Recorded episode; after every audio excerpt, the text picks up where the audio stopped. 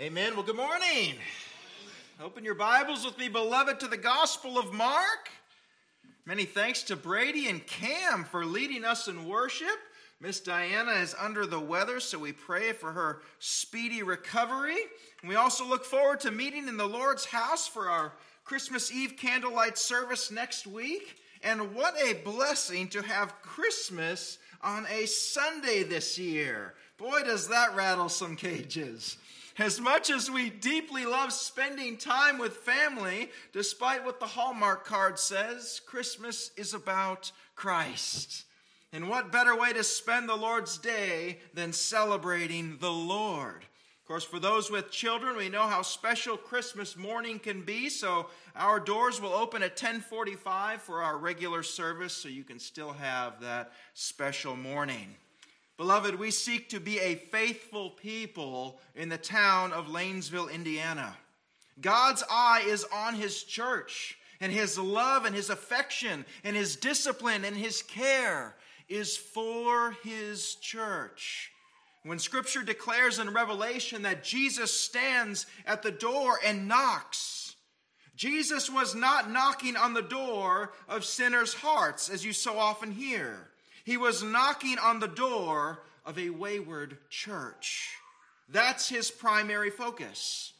Why? Because God is for God, meaning that all that God is doing in the world is done with his glory in mind. And when he and he gets the most glory by redeeming men, women and children from every nation, tribe and tongue, and working all things that are happening in the world for the good of those he has called to himself, for those that he has purchased and ransomed. Yes, he knows all that the wicked are doing, and not a single act will go unaccounted for. But, beloved, he stands at the door and knocks. That's for us. He is knocking at the door of his churches, his wayward churches. May that not be said of us this morning as he watches over his word and his worship at Harrison Hills. May he find us rightly dividing the word, rightly applying the word, and worshiping in spirit and in truth this morning. Amen? Amen. Well, last week we completed our two part series titled Parable and Prophecy. And we witnessed Jesus use parables in a way that he had never done before. Now, before, those without ears to hear or eyes to see could not understand the meaning of a parable. But here, Jesus allows those who he was speaking to, the Sanhedrin, to be full, to understand fully that God, that he had spoken this parable against them. Jesus told the religious leaders of Israel that they were hypocrites, that their worship was false, that not only had they always killed the messengers sent to her, calling her to repentance, but that they would continue this tradition by killing the very Messiah. They would kill the Son, and thus the vineyard would be given to others. The Jews would no longer be the protector and the possessor of the presence of God, He would give it to another announcing, of course, the grafting in of the Gentiles and of the church age. Jesus would be the final last call to the nation of Israel. And of course, through masterful questioning, Jesus walks these religious elite into proclaiming their own condemnation. And of course, they are furious. They are seething the only thing that kept them from stoning and killing Jesus right then and there, especially after exposing their scams that they were running in the court of the Gentiles, remember that Jesus had just cleared out, was the fear of the people. The people knew Jesus did the right thing by clearing out and cursing the temple, charging the equivalent of $5 inside the temple for a pair of doves that cost 15 cents right outside the gate. It's like buying lunch at Disney World, right? $40 for a hamburger. You know you're getting ripped off. The Sanhedrin had lost tremendous face, and they feared the crowd.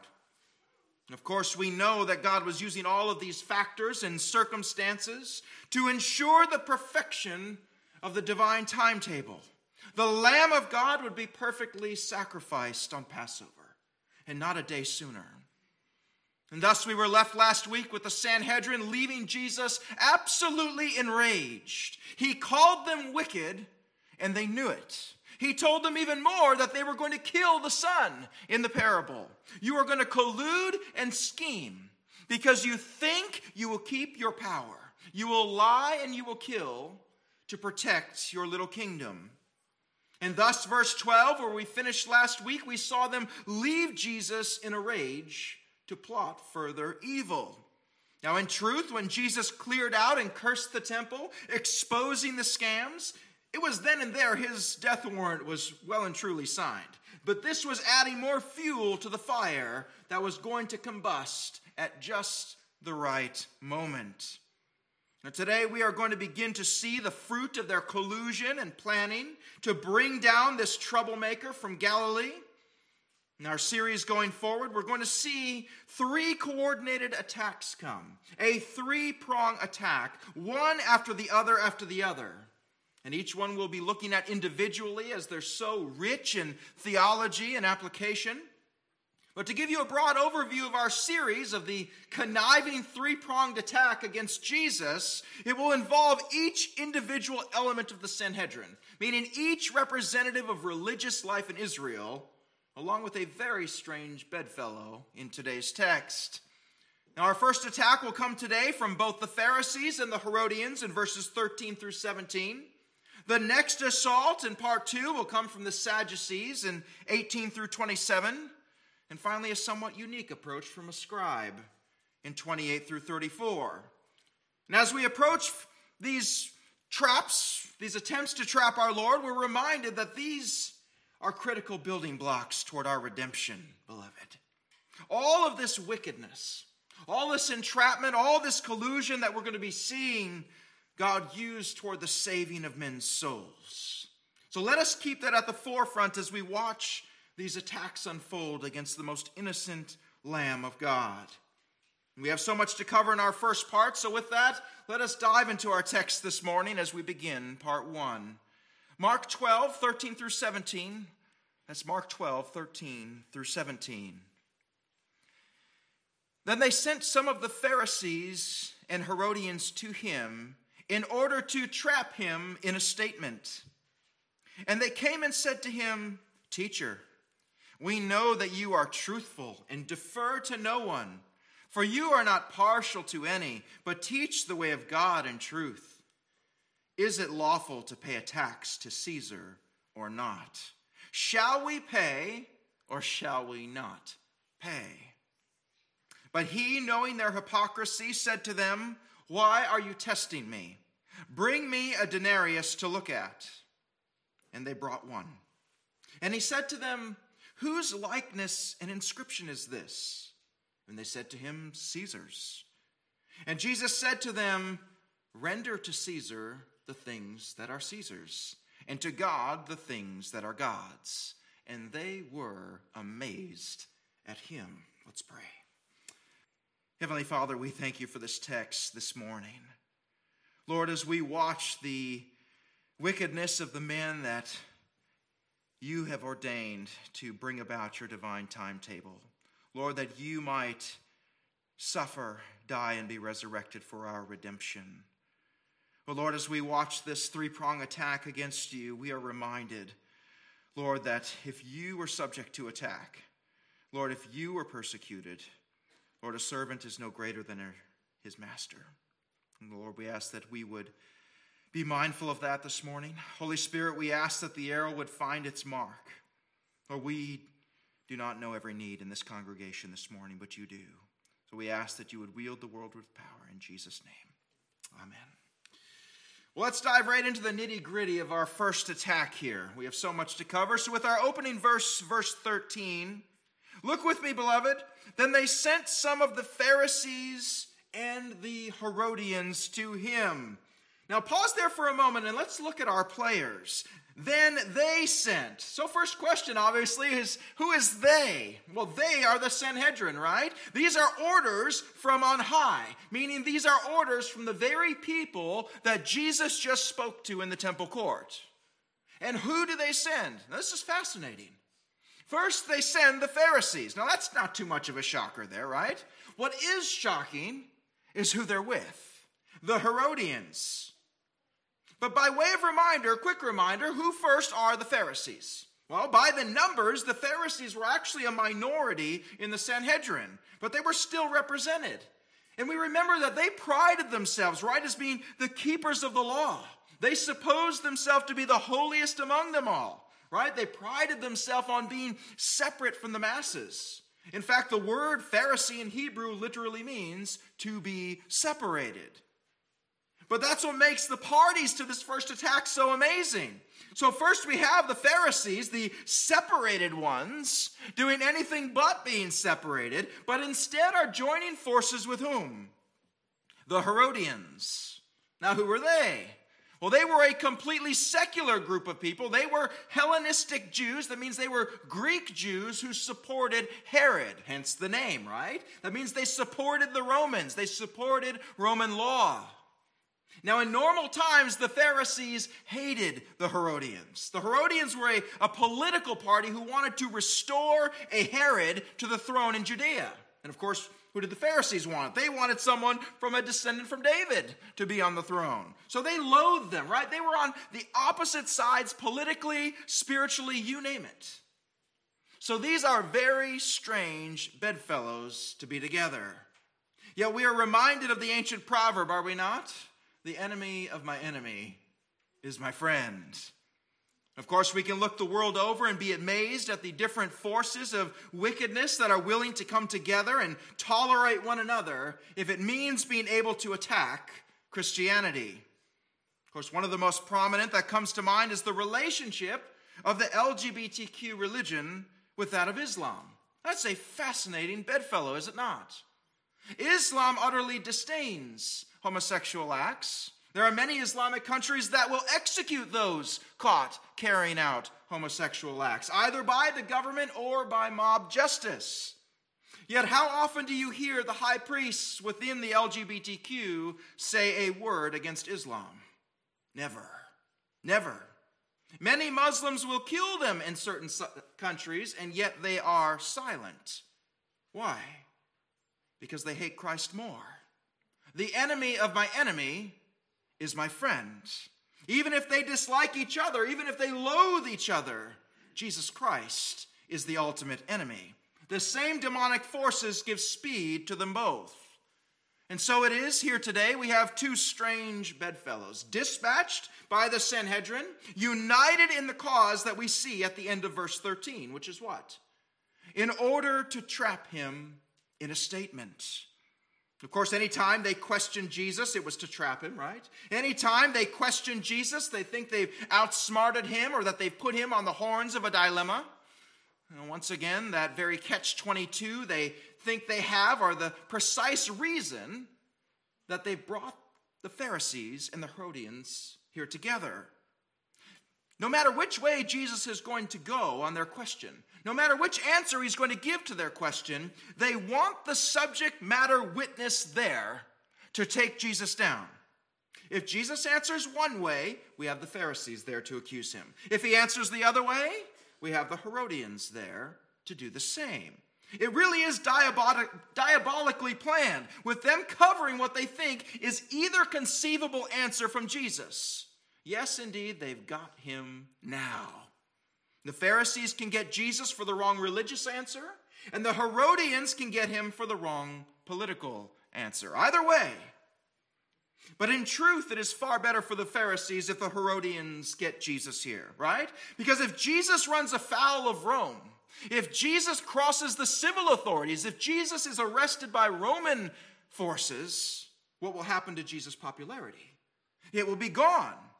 And what did the Jews think Messiah was going to do for them? He was going to overthrow the Roman oppressors, he was going to kill the occupiers. If he was arrested by them, he's obviously not Messiah. Problem solved. So, all of these angles and politics are being considered and schemed and planned in the background. So, let us watch the strategy as the trap is sprung. Look to verse 14. Verse 14. And they came and said to him, Teacher, we know that you are truthful and defer to no one, For you are not partial to any, but teach the way of God in truth. Now, pause there. Well, this certainly is a strategy, right? What device are they employing here? Flattery, right? On the nose flattery. Now, before we dive into this obscene flattery, let's bring that a little closer to home. Christian, should we engage in flattery in our speech? Now, we pause on this because flattery has become one of our socially acceptable sins in our culture. Flattery is the same sin as gossip. They're two sides of the same coin, right? Gossip is saying something behind someone's back that you would never say to their face. Flattery is saying something to their face that you would never say behind their back. It's the same sin gossip and flattery. So, here now, back in our text, we see what could only be described as the, the, the putrid sweetness of flattery, right? From the Pharisees, what they bring here. Oh, the flowery religiosity of it all. Teacher, truthful, impartial, teaching the way of God, right? This is the language of the Pharisees, showing us what dishonest political animals the religious elite were. That's no different today. Those in high places of evangelicalism often become co opted and creatures of the establishment, political creatures. They possess the scripture, yet they did not heed it. A lying tongue hates those it crushes, and a flattering mouth works ruin. Proverbs 26 28. A man who flatters his neighbor is spreading a net for his steps. Proverbs 29 5. Even the psalmist gets in on the action. May the Lord cut off all flattering lips, the tongue that speaks great things. Psalm 12:3. But they did not slip into this flattery. They laid it on thick, right? In all wickedness, thinking that they have Jesus all buttered up now, not only having told Jesus, right, what they would love to hear about themselves, frankly, but putting such a high standard in front of Jesus that he would surely have to give an answer. Here comes the trap. Last part of verse 14 Is it lawful to pay a tax to Caesar or not? Oh boy. Look out, right? Hot potato coming in. But we need some background here if we're to appreciate the absolute diabolical nature of this question. Now realize and recall that this land had been under Roman rule and jurisdiction for almost 100 years at this point, right? And every year the taxes would go up and up. Nothing new under the sun, right? And this enraged the Jews, not only because they considered this tax to be theft, but it went to support their pagan gods and their pagan practices, right? It supported their temples, it literally funded their own oppression. Again, nothing new under the sun. But now they were up to three different taxes they had to pay. Right, first you had the ground tax. That was 10% of all the grain, and that was 20% of all the wine and fruit that was produced. Then you had a straight income tax of 1% of your income. That actually sounds pretty good right about now. Finally, and what our text speaks of today, you had the poll tax. And that was a flat tax of one denarius. That was basically a day's wage and was paid from all men from 14 years old to 65, anytime a census was taken, which was basically once a year, every year. Women as well, 12 to 65. So we'll talk more about this ever important denarius as we come to it in our text later on. But taxation is a huge flashpoint of controversy with the Jews. And here we are at the height of Passover, and they think that they're throwing a grenade into the powder keg here. Jesus is going to go down one way or another on this. He's either going to lose the loyalty of the people by saying we should pay to Caesar, or he's going to run headlong into the civil Roman authority as an insurrectionist by saying they should not pay Caesar. That's the state of the chessboard. And I suppose after Jesus put them on the horns of a dilemma earlier with the question of John the Baptist being a prophet or not, perhaps turnabout is fair play, right? They're giving it right back. So, back to their question Is it lawful to pay a tax to Caesar or not? Now, the first question is what law are they talking about? Roman law? No. Right? Here they are speaking of God's law. And we know from reading this interaction that the tax in dispute, the tax in question, is the poll tax. That's why the denarius is called for. That's what you paid it with. They're not even talking about the grain or the wine or even the income tax. It was the poll, quest- poll tax that was in question, and that raises the stakes. Now, Dr. John MacArthur, he wades into this one, writing, quote, But the tax the Jewish people hated most was the poll tax. Everyone paid for living under Rome's authority. They found it especially offensive because it suggested that Caesar owned them, while they passionately viewed both themselves and the nation as solely God's possession. Close quote. So, do we see the background here? This is not merely a question of finances and money, right? This question is cutting to the, their very heart of their very identity as a nation, as a chosen people of God. So, this question is brilliantly evil, right? They're not weighing the civil legality of paying a poll tax to Caesar. They're asking whether a Jew should pay a tax in view of his theocratic relationship to God. So, watch how this unfolds. Moving to verse 15. Verse 15, they put the question to Jesus Shall we pay or shall we not pay?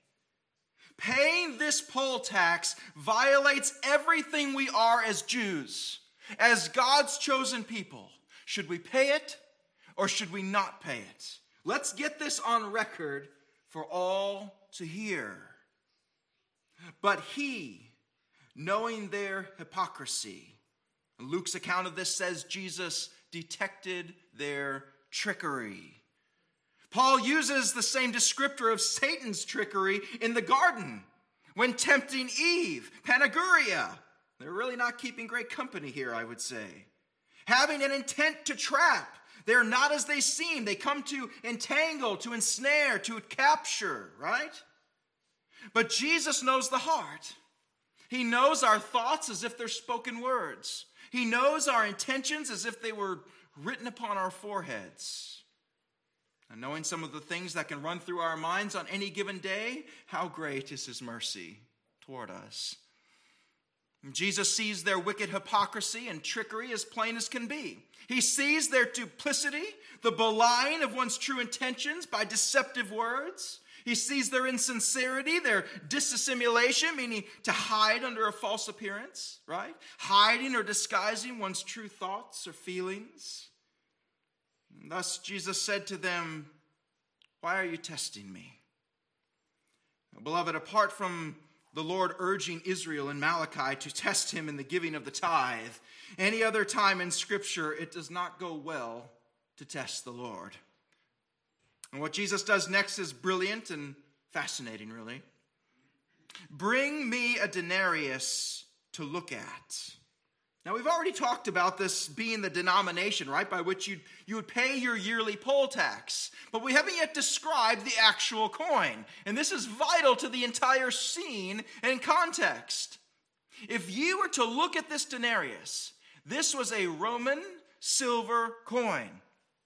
And as we'll see shortly in our text, it bore an image, right? It would have bore the image of Caesar. And usually every new emperor would mint their own coinage, right? So this one brought to Jesus would have bore an inscription. And we know this because there are many real examples of these coins recovered and preserved. This coin would have read, Tiberius Caesar, son of the divine Augustus. So this coin not only literally carried an idolatrous image upon it to the Jews, but it said that the person on this coin is the Son of God. He is divine. That's some rich irony right there, isn't it? But it goes even deeper when we understand this coin. Because it was so blasphemous, so idolatrous, that meant two things.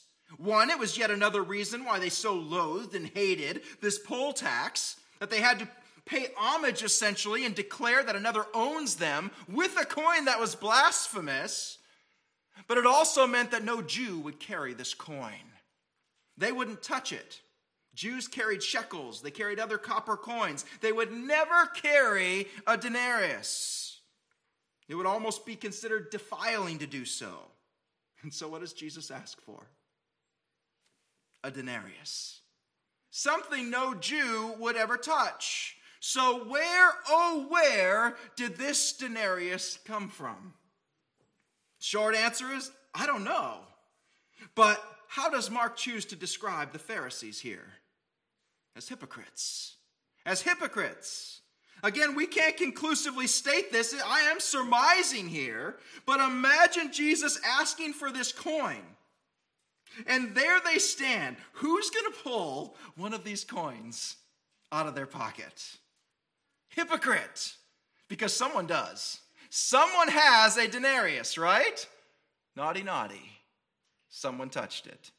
In fact, it's possible that Jesus himself wouldn't even touch it. Our text says that I may what?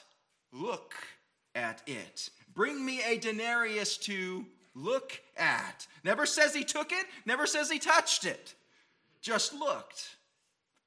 Now look at verse 16. Verse 16. And they brought one. And he said to them, Whose likeness and inscription is this? And they said to him, Caesar. Now, hearing Jesus speak of likeness and inscription now should give you a very different color to the situation, right? While the Pharisees and Herodians were ready for either answer Jesus gave, the hope and the expectation really is that Jesus is going to say, What? Don't pay Rome.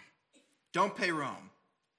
Having Jesus executed on religious matters was going to be a good, more, good deal more difficult than claiming he's an insurrectionist. In fact, we see that just at Jesus' mock trial, don't we? What do they accuse Jesus of? Just such a thing. He said, Don't pay taxes to Caesar. Of course, that's not true, but that was the easiest way to have him killed. The Romans don't care about religious squabbles between people. Handle that yourselves. No, they expected Jesus to say, Don't pay. How could the supposed Messiah, who's supposed to overthrow the Romans, support paying tax to them? He won't. And then we've got him. Whose likeness and inscription is this? And they said to him, Caesar's. Now, Jesus' response is masterful.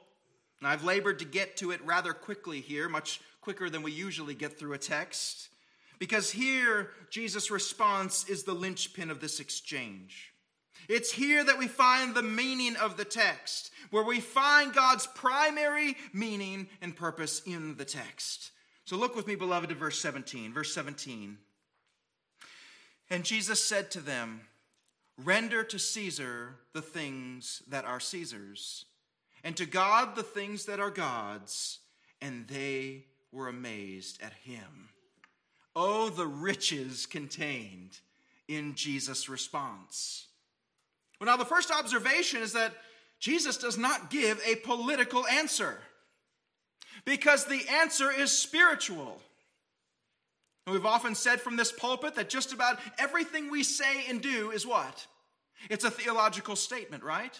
Everything we say or do says something about what we believe about God. Out of the overflow of the heart, the mouth speaks, right? Your theology is going to leak out. Talk to me for five minutes, and something about your theology in that moment, in that day, is going to leak out. No one's going to talk to me again. Don't worry. So, those sent to trap Jesus, they're what? They're thinking politically. But this isn't a political question or a political issue, it's a spiritual one. Beloved, yes, we should vote. Yes, we should run for office. Yes, we should desire to promote godly politicians. We should desire for our laws to be rooted in God's precepts. But we don't have a political problem in the United States. We have a spiritual problem in our country. When someone is truly born again, their politics will take care of itself. Politics flows downstream from the heart. There is no political solution for a heart that needs to be made new. I'm not a Christian because I'm a conservative. I'm a conservative because I'm a Christian.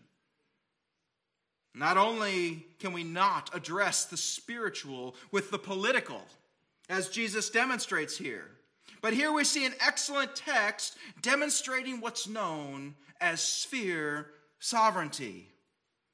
Now, beloved, this is an entire sermon series in and of itself alone. But we see here very briefly that there is a line between the sphere of the church, of which Christ is the head, and the sphere of government, which God has instituted for both the promotion of good and for the checking of evil. Render to Caesar the things that are Caesar's, and to God the things that are God's. That denarius belongs to Caesar. Render it back to him. Pay it to him. Pay your taxes, beloved. Is the very coin you use to pay it blasphemous? Yes, pay it. Will it be used to pay for Roman debauchery and pagan temples? Yes, pay it. Give that denarius to Caesar. The Romans built you roads, the Romans provide infrastructure and other services. That's the deal. Pay it. But know this the government is not God. Caesar has his role. Make sure that I have a road to drive on to get to Walmart and that I don't get mugged on the way to the store. And if I do, send the police. We need to see this clear line in Scripture because it caused the church in America much vexation during the time of COVID, did it not? Where Caesar left his sphere and came into the church's sphere. We say to Caesar, I will render to you what is yours, and that is all. And I will render to God what is his. Caesar is not entitled to what God demands of me.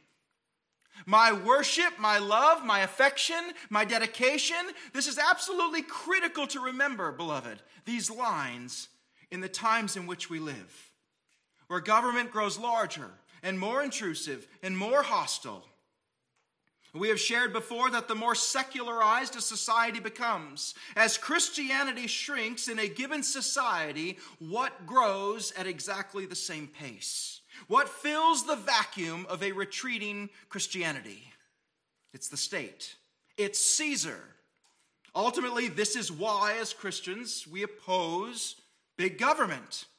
Because a state that exceeds the boundaries set forth by God will eventually desire to be God to her citizenry. A government that has grown outside of her sphere is going to compete for the love and the loyalty and the position that belongs to God alone. So God gives strict boundaries, like we see in our text. They are divine boundaries. And within those boundaries, you will find our joyful obedience to the God ordained institution of government. But only insofar as they operate within the dictates given to Caesar by God. If you think governmental overreach is going to be something we will contend with as a church going forward, we would do well to remind ourselves of these principles from Scripture. We are faithful citizens we pay our taxes. If Caesar stays in his God ordained lane, you will find no more loyal citizen than a Christian. We will render unto Caesar that which is Caesar's. As wicked as he may be, we will pay. And we will obey the laws that promote the good and check the evil. That is all. Anything outside of that, we are under no obligation to obey meaning we do not give to Caesar that which is God's. Christ is head of the church. You will often hear and may have even been taught that as Christians we obey the government at all times unless it tells you to sin. Unless they tell you you can't preach the gospel, they're always to be obeyed. Bet some of you have heard that. Bet some of you think that. That's a concept that's foreign to Scripture. So you might be curious about where it came from. How have we so ingrained into our minds that we owe a deference and an allegiance to a sphere God created that is only owed to God Himself? How does that happen? Well, Jesse Johnson of the Master's Seminary, in his book City of Man, Kingdom of God, great read, traces back the roots of this thinking that's so prevalent today. The thinking that unless the government tells us to sin, we must obey it unquestionably. Now he writes, quote, prior to the Protestant Reformation, the Catholic Church was the law throughout Europe. It approved the Holy Roman Emperor and expected all government officials to be under church authority. Right? The government, so the idea that the government could command you to sin was a logical nullity. Right? To obey the government was to obey the church. And the church was led by the Pope, right? Therefore, the law of the land was the law of the Lord. See how that happened? But now along comes one Martin Luther and Luther wanted to be able to teach Christians how they were supposed to relate to the government. But Luther, of course, was a product of his time. He was deeply ingrained in that. He was an Augustinian monk coming out of that system, right? But basically, what Luther ended up writing, and in fact, he codified it in the Augsburg Confession, is that obedience is owed to government and magistrates at all times quote, save only when they command to sin. So Martin Luther, as we said, was a product of his time. Right? And while Luther's position was still deeply ingrained toward that Catholic control of government, it did open that tiny peephole for a place for civil disobedience, which was anathema to Catholics. Right? So now we have the Catholic teaching completely commingling the law of the land and the law of the Lord and we have the Lutheran view that yes, government demands our complete loyalty unless they command us to sin. Right? So between those two, can you see how that teaching and that sentiment remains pervasive today? But other Protestants came behind Luther and said this goes way too far. Jesse Johnson, he continues, quote, some other early Protestants who had broken away from both the Pope and the Rome, Holy Roman Emperor, those would be people like John Calvin and English and Scottish Puritans, saw that the Lutheran view of government was too expansive. By teaching that government is owed allegiance at all times, except in rare cases of commanding sin, the Lutherans ended up demanding an allegiance to government that exclusively belongs to God. It's often this Lutheran view that's held by those who see the church and state as being in partnership somehow to advance the kingdom on earth. And thus many English speaking Protestants they charted a different course. Puritans began teaching that the king himself was subject to God and his ability to administer laws was limited by God's word. And for this reason, the Westminster Assembly declared that government was designed by God to check evil and to promote good. You probably heard me use that verbiage earlier.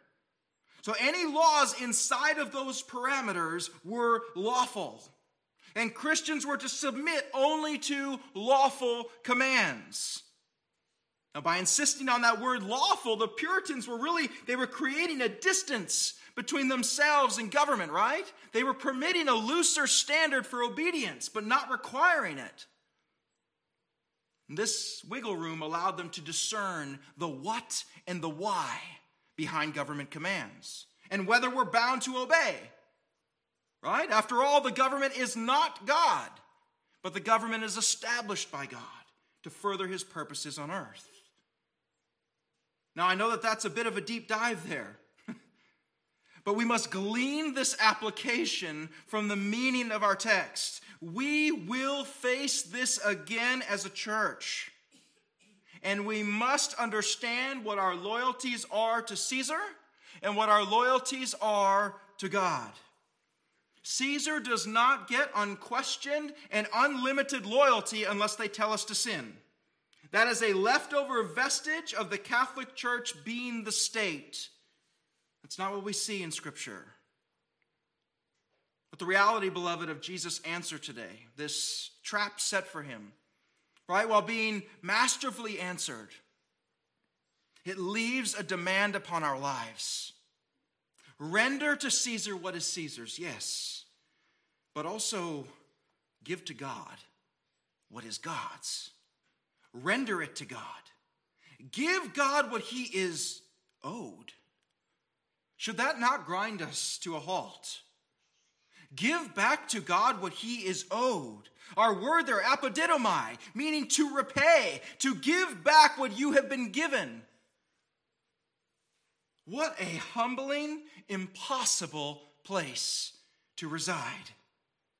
Let Jesus tell the Pharisees and the legalists to give back to God what he is owed. There is no greater cure for the legalist, no truer antidote than to show them, to remind them that they cannot earn what God has given them. Tell a legalist, tell a Pharisee to repay God what he is owed. Render it to him. In truth, we cannot.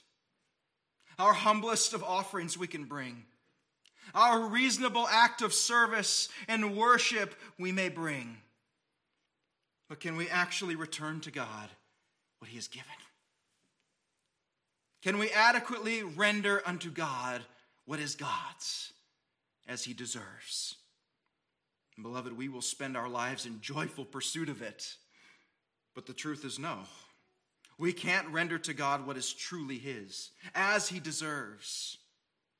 And beloved, that's the point of grace. That's the point of the gospel.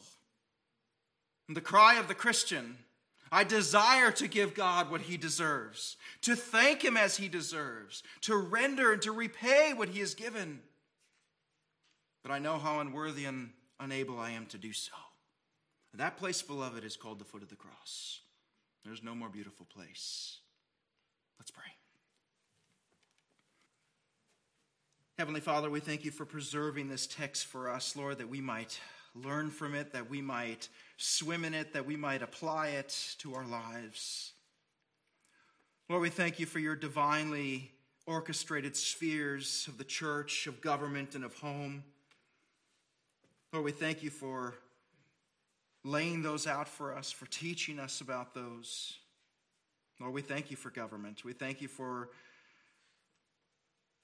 the means that they are in our life, the common grace that they are in our life. Lord, that we might live peaceable and quiet lives, Lord, working with our hands. Lord, as we watch this three part series continue against a perfect man, against an innocent man, Lord, we ask that we would be reminded of that. Lord, we're reminded of the words of Charles Spurgeon Lord, if any man think ill of us, do not be angry with him, for we are far worse than he thinks us to be. Lord, we ask that you would cause us to walk in joy this Christmas season. Lord, bring us back together, Lord. Keep us warm. In Jesus' mighty name, amen.